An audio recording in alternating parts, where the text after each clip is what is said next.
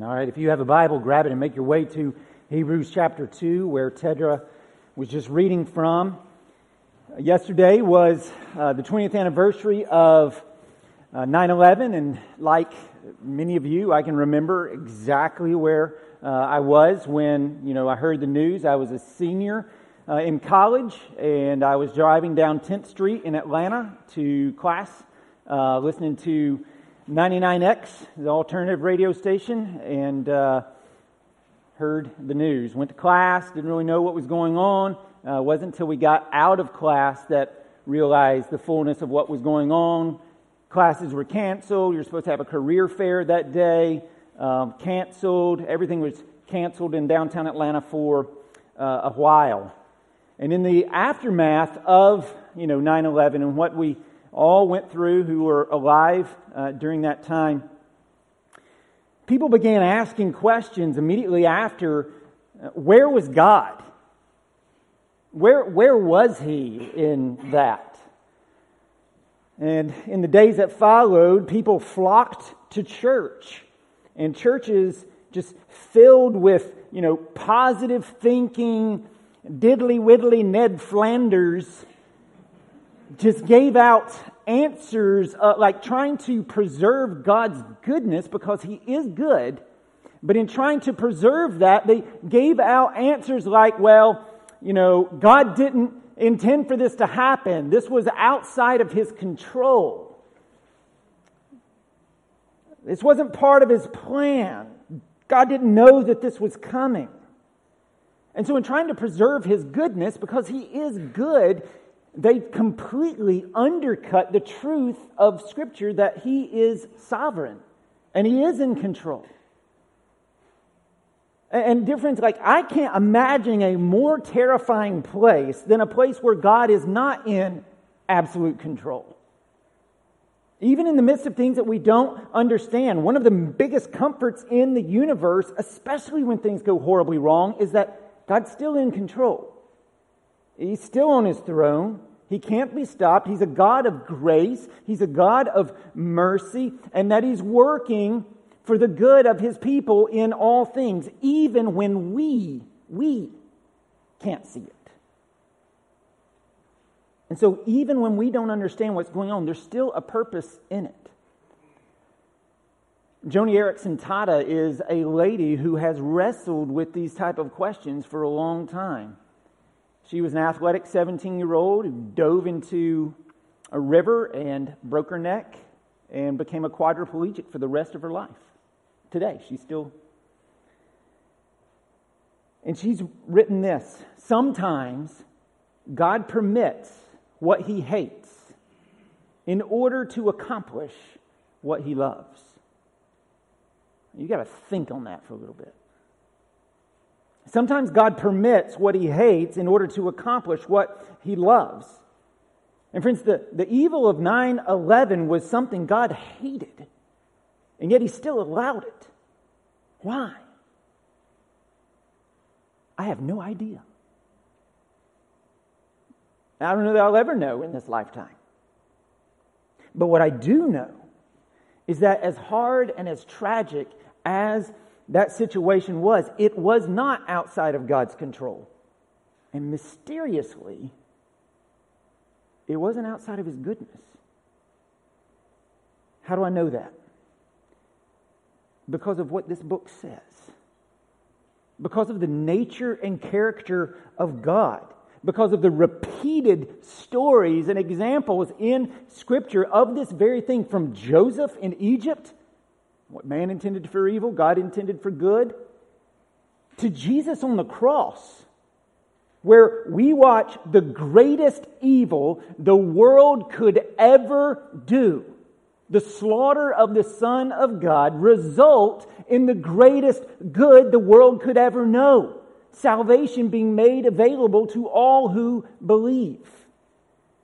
And so, friends, when suffering or hardship or difficulty come into our lives, we've got to remember these things. We've got to get our eyes up and see beyond the immediate moment and remember truths from God's Word. We need to remember them And we need to put them into practice. Not just know the plays, but run the plays. And as we come to Hebrews chapter 2, where the author is still just laying out evidence that Jesus is better than, that he is supreme over angels, like even as that is his big theme, embedded in verses 5 through 9 is, is a pathway for living in the midst of hard days.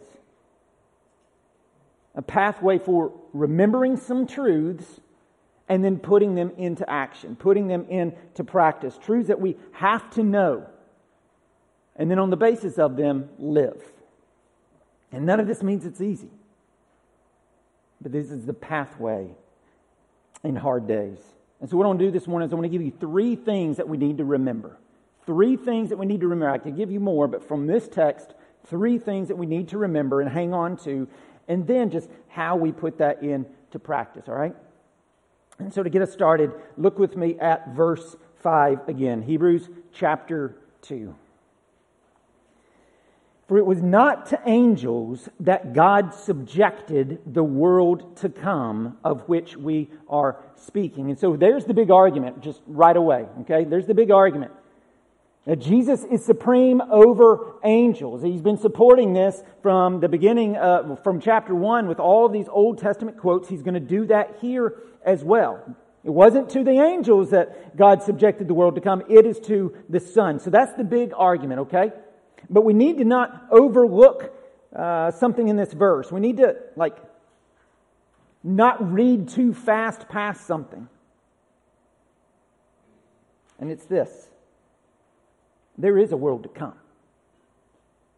And so, number one in your notes, remember there is a world to come. We can, I think this is something we miss when we read this text. We just fly past it. For it was not to angels that God subjected the world to come, like clearly stated, there is a world to come. We need to remember that. We fly past it when we read it. I think we also fly past it just in our day in, day out lives. So often we forget that and we live for right now, right now, this moment. And we forget that there is a world to come. And we might baptize it with some Jesus sauce on the side, but if we can be honest, so much, so often we just live just like the world. Nice house, nice car, nice spouse, nice family, nice retirement. That's what we live for. No, no real sacrifice. Listen to the words of Luke chapter 12. Jesus says this, and he told them a parable, saying, and here Jesus speaks The land of a rich man produced plentifully. And he thought to himself, What shall I do? For I have nowhere to store my crops. And he said, I'll do this. I will tear down my barns and build larger ones. And there I will store all my grain and my goods. And I will say to my soul, Soul, you have ample goods laid up for many years. Relax, eat, drink, be merry. But God said to him, Fool, this night your soul is required of you. And the things you have prepared, Whose will they be? So is the one who lays up treasure for himself and is not rich towards God. Friends, there is a world to come. And for some of us, that should be terrifying. You're in rebellion to God. You know that. You are separated from Him by your sin. And so the fact that there's a world to come is terrifying.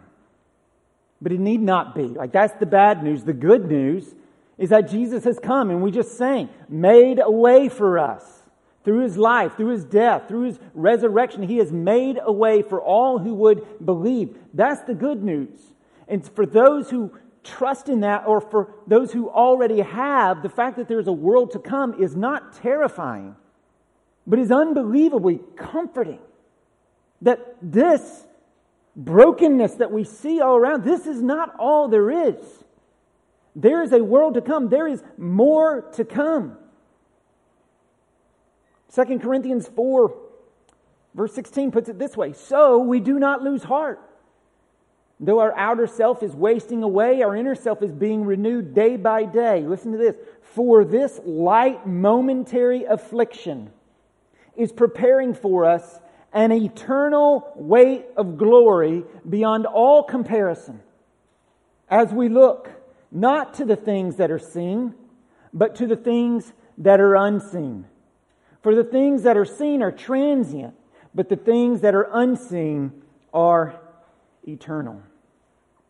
And so, friends, when you face trials and tragedy, when you face mountaintops, even good things, wonderful things, when you face valleys, remember there is a world to come. And as you remember, it helps even out the highs and the lows. It keeps you humble in the highs because this is not all there is. So I'm not going to oh, rejoice too much in this. Wonderful. But this isn't all there is. And in the lows, it keeps you hopeful because this is not all there is. There is a world to come. And so don't live for right now. Don't live for just like right here, this moment. Live for when we've been there 10,000 years. Live for that. There's a world to come, all right? We've got to remember that. Secondly, we need to remember in the world to come, we will see everything in subjection to Jesus. In the world to come, we will see, we will see it, everything in subjection to Jesus. And so look at verse 5 with me again. For it was not to angels that God subjected the world to come, of which we are speaking. It has been testified somewhere, and what he's going to do is quote Psalm 8 here. What is man that you are mindful of him, or the Son of Man that you care for him? You made him for a little while lower than the angels. You have crowned him with glory and honor, putting everything in subjection under his feet. Now, in putting everything in subjection to him. He left nothing outside his control. At present, we do not yet see everything in subjection to him. But we see him who, for a little while, was made lower than the angels. So he's referencing back to Psalm 8 now. Namely, Jesus, crowned with glory and honor because of the suffering of death so that by the grace of God he might taste death for everyone. And so, like right now, we don't see everything in subjection to Jesus. But in the world to come, we will. And so, again, remember the context here, what's going on. The author is proving the supremacy of Jesus over angels. And so, again, he's saying, hey, listen, it's not the angels that God subjected the world to come, it's to Christ. And so the author picks up Psalms 8 and applies it to Jesus, which is just a great example of how the Bible develops theologically, you know, earlier themes in Scripture. I mean, it's kind of like how in Marvel movies, like you see all these crazy connections. Oh, that's how that connects to this. Oh, that's how this connects to this. Oh, that's how the Ten Rings back in Iron Man 1 connects to Shang-Chi today, a decade later. Like the Bible's full of all these cross references, cross connections. The Bible just does that all the time. Because, like Psalm 8 was originally just focused on humanity, on mankind. And David was just marveling at the fact that, like God, majestic, holy, almighty, omnipotent, omniscient God, is mindful of us. What is man? Like we're nothing. That you are mindful of him. Or the Son of Man, and that's not like a proper name, that's just another like mankind. It's not capitalized. And he's just marveling over this. That this God cares for us, he's mindful of us. And then on top of this, he's given us, he's given humanity dominion over the earth. It's in subjection to us. This is just straight up Genesis chapter 1. It was sometimes referred to as the cultural mandate or the dominion mandate. It says this Then God said, Let us make man in our image, after our likeness. The hour referring to the triune Godhead. And let them have dominion over the fish of the sea, over the birds of the heavens, over the livestock, and over all the earth and over every creeping thing that creeps on the earth. So God created man in his own image. In the image of God, he created him. Male and female, he created them. Binary. And God blessed them, and God said to them, Be fruitful and multiply, and fill the earth and subdue it, and have dominion over the fish of the sea, over the birds of the heavens and over every living thing that moves on the earth. And so while Psalm 8 is originally, first of all, focused on mankind, on humanity, on Adam, on image bearers, all of us, and the dominion mandate given to Adam and to all image bearers, the author of Hebrews is picking up on that and he's applying it ultimately as pointing to Jesus. We're like, as Adam and mankind has a God ordained representative rule over all the earth. Jesus Christ is the better Adam who, as God, has ultimate rule over all, not just the earth, but the universe. And that everything is in subjection to him, and someday we will see it. Like right now, we don't see it. Like it's all, you need to hear me, it's already true, but it's not yet apparent. And that takes me straight into number three that you need that we need to remember. Remember that right now we live between two worlds. Not just like the here and now and the world to come, but we live between the already and the not yet. All right? Remember that right now we live between two worlds the already and the not yet. And I need you to write those down the already and the not yet. All right, that's a theological paradigm you see all throughout Scripture. Things that are already true. They are in effect. They are happening, but they are not yet fully consummated, fully finalized, fully realized.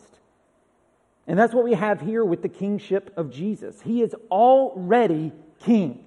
Everything's in subjection to him. Verse 8. Now, in putting everything in subjection to him, he, being the Father, left nothing outside of his control. At present, we do not yet see everything in subjugation, but we see him who, for a little while, was made lower than the angels, namely Jesus. But look at this crowned with glory and honor because of the suffering of death, so that by the grace of God he might taste death for everyone. All right, so he's already king. It's already, like, he already is, but it's not yet fully realized. Like, we don't see it yet. The second coming hasn't happened yet. And so, right now, we, all of us, live between these two worlds of the already and the not yet. And so, number four, then, here's how we live this out. Therefore, we must learn to rest. We must rest in the already and hope in the not yet. Rest in the already and hope in the not yet. Right? Like based upon all these things, we must rest in the already and hope in the not yet. And I want to give you three examples of this, three ways we do this. And so the first one is what we just keep talking about, like Jesus, his kingship, everything being in subjection to him. We should rest in this already. Like it's already true. He's already been crowned with glory and honor. Verse 9. He's already lived, died, resurrected, ascended, and sat down at the right hand of the Father, the place of exaltation and power, where he reigns not just someday, but right now. Right now. And so 1 Peter 3:22 says Jesus Christ has gone into heaven and is at the right hand of God with angels, authorities and powers subject to him right now. That's already true. Hebrews 1 3, he upholds the universe by the word of his power. Like that's already true. Everything is invisibly under his control right now. Even the things that don't make sense, they're still under his control already. It's just like I said, we're a couple of weeks ago, we are finite and we are locked into our 70 or 80 years in one geographical location. We have no way to get out of that and see a bigger picture. Right? We're locked in, so we don't see how it makes sense. We can't see 400 years down the road. But God can. He's not trapped by time. He plays the long game. He lives above the loom. We live under the loom where it doesn't make sense. He sees the we, what he's weaving. We don't. And so he's reigning and ruling right now, even when it doesn't look like it does, even when it looks like mangled mess knots under the loom to us. But he's already reigning and ruling. And so, dear friends, find rest for your soul in that truth, even when it doesn't make sense. God is still in control, He still is reigning and ruling. Cast your anxieties on Him because He cares for you and He's in control right now. Rest in the already truth. Even as we hope and long for the not yet truth, the day that Jesus cracks the skies and returns. He comes again, and his invisible reign in the midst of a in the midst of pandemonium gives way to his visible reign in the midst of paradise. And we will see all things, everything in subjection to him. And along with so many things, justice finally comes. 20 years ago, in fact, it was September the 14th, President Bush stood at ground zero and gave just an impromptu uh, bullhorn speech to the emergency workers there. And as he was speaking, they shouted out to him, We can't hear you.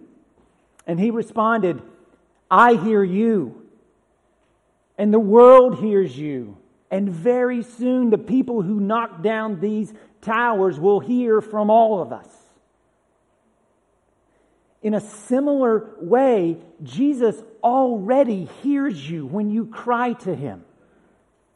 And the not yet that we hope in is that very soon Jesus will show up with justice. That he will one day step on the stage and all of this brokenness and all of this greed and all of this injustice and all of this sin and all of this killing and all of this wickedness and put an end to it and bring justice to those perpetrators. Out of love for his children because he's a good father and you mess with his kids and justice is coming. And so if you've been hurt, violated, wronged, accused unfairly, abused, sexually assaulted, and it looks like your assaulter is getting away, friends, God is just. And He says, Vengeance is mine, not yours. It's mine. I will repay. Friends, all things will be set right by Christ. And so rest in the alreadiness of like already it is going he already is reigning and ruling and someday he will come and bring justice and bring peace and bring paradise. And so rest in the already. Jesus is on his throne, even as you hope in the not yet when he comes again. And it's the same thing. This already not yet paradigm is also true in our salvation. Like we are already saved, but there are not yet components of that. Like we are already saved, but that salvation has not been fully consummated at the coming of Christ. We've already been made godly positionally, but we're not yet fully godly as we will be when Christ comes again. We are already indwelt by the Holy Spirit. We are already being transformed to the image of God. We are already no longer enslaved to sin, but we are not yet morally perfect. We are not yet in glorification as we will be when Christ returns. Like positionally, we've been set apart. We've been declared guiltless by Christ. We've been adopted into the Father's family. But as the reformer Luther, also the namesake of my dog, puts it, Luther is famous for saying this simul justus et peccator, which means simultaneously justified and a sinner. That's who we are. We are simultaneously justified in Christ, yet we are still sinners in this world. But one day, Christ will come back and there will be no more sin.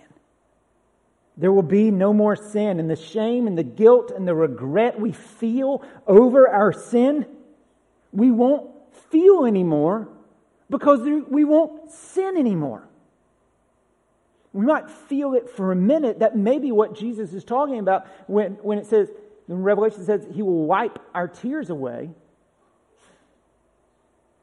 but we won't feel it anymore going forward. Our trials and temptations will be over. And so if you have trusted in Christ by faith,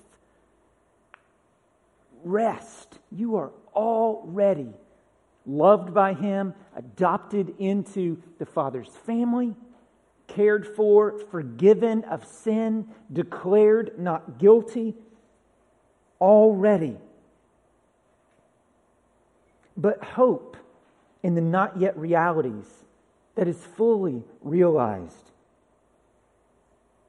when Jesus returns.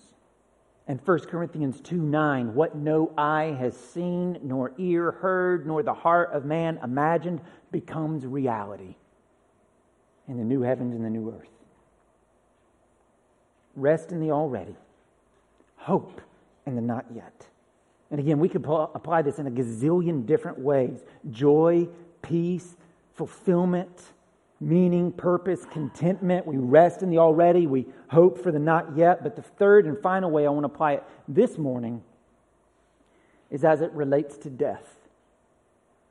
Because verse 9, Jesus tasted death for everyone. And we'll get into this a little bit more next week in verses 14 and 15. It talks extensively about death. But like already, all right, already not yet, already Christ has defeated death. That has already happened. When did that happen? When he walked out of the grave. It has already happened. He has defeated death. And its existence is on the clock. The sand is running out on death's existence. But there will come that final day when death is ended. It is extinct. It is no more. And so, friends, already, for like for those of you who have put their faith in Christ, and your family, your loved ones, or friends have put their faith in Christ and they pass away, we can have hope right now when loved ones died. We can have hope when we die. But the not yet end of death, when no more people die, is coming. The day when death is finally and fully swallowed up in victory, and we can finally, mockingly, with Paul, say, Oh, death, where's your victory? Death, where's your sting? It's gone. Yeah, it hurt, but it's gone now. That day's coming. We long for that. We rest in the already guarantee of it because Jesus has risen again, but we hope for its soon arrival when Jesus returns and death is ended. And we are now finally and fully with Christ, new heavens, new earth, reunited with our believing friends and family who passed away before us. That day's coming. You know, kind of talking about 9 11 um, you know that after, after 9 11, very soon we went to war with uh, Iraq and Afghanistan, or in Afghanistan. And I was talking with John this week, and he pointed out to me that one of the things that, it, like in emergencies, in medical situations, evac, those sorts of things, like horrible injuries, is that the people who you know worked in that began to realize that people were not utilizing the space blankets that were in the first aid kits that they had. And you're like, it's Afghanistan. Why do they need a space blanket to keep warm? When you are bleeding profusely, your body temperature is going to drop. And so emergency personnel really started pushing hey, use these space blankets. They will help save lives. And so they started doing this, but what was an unintended an unexpected benefit that happened was as they began utilizing them, they noticed that those who had gone through horrible injuries and they were placed in the space blankets were, were pulling it up close. They were, they were clinging to it. They were wrapping themselves up in it, pulling it tight around them for warmth, but also for comfort, for security, like a blanket you have at home and it just makes you feel good when you pull it tight, like things are going bad and you pull it tight and you hang on to it. It was like these little blankets gave people hope that it's going to be okay, and they held on to it and they clung to it. Friends, these truths that we're sharing today are, are the same way. They should fill you with hope and comfort in the chaos of this life, but they can't just stay in your metaphorical first aid kit. You have to actively remember them, pull them out, wrap them around you. They're not just to be known like all of Scripture, it's to be lived. And so put these things in place, wrap them around you, let them give you hope and comfort that Christ has you, that He is holding you fast. And so as we face tough days, or even when you face really, really good days, remember there's a world to come, and don't just live for today. And remember that in that world to come, we will finally see everything in subjection to Jesus. But for right now, we have to remember we live between two worlds already and not yet. And we have to learn to rest in the already. While also hoping, looking forward to, longing for the not yet when Christ returns, all the sad things come untrue, and Revelation 21 comes in full. Then I saw a new heaven and a new earth. For the first heaven and the first earth had passed away, and the sea was no more. And I saw the holy city, New Jerusalem, coming down out of heaven from God, prepared as a bride adorned for her husband. And I heard a loud voice from the throne saying, Behold, the dwelling place of God is with man, and he will dwell with them, and they will be his people.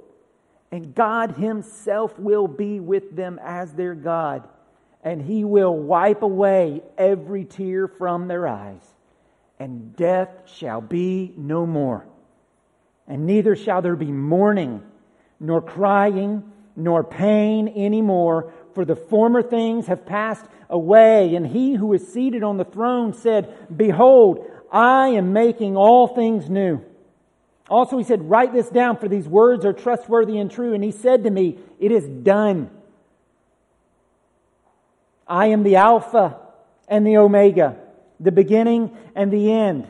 To the thirsty, I will give from the spring of the water of life without payment. Rest in the already. Hope in the not yet. Let's pray.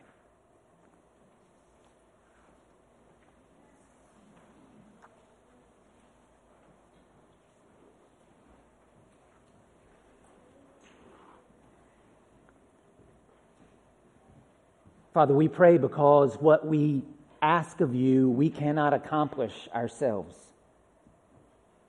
We pray to you because we are dependent. Only you are independent. We pray to you because you are creator and we are creature. We pray to you because you have rescued us through the blood of Jesus. And we ask you now to help us to remember the truths of your word. Lord, so much of the Christian life is just reminding ourselves of what we already know to be true. We are prone to wander, we are prone to forget. And so, Father, help us to remember these truths. There is a world to come. You will reign visibly. You are reigning invisibly already. We live in an already not yet. And so help us, Lord, to find our rest in the already truths of Scripture. The three we spoke of specifically today, and the gazillion other ones. While we also hope and long for the not yet aspects of these things. And Father, we can't do this on our own, so we pray to you to help us remember. But Lord, you've given us a church, a body, a family, a community to help push one another on towards these things, to remember these things, to care for one another, to show that you are with us visibly. It manifests through the church. Your gospel is made visible and so help us to live these things out together as your people, united around the gospel alone.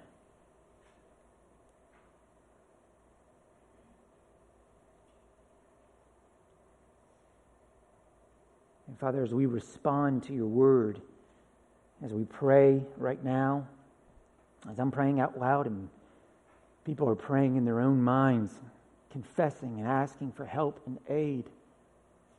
Father, I truly pray that we would not see this as like the screen that comes up at the end of a cartoon and says the end. We would pray and we would respond as you lead us. We would confess. We would repent.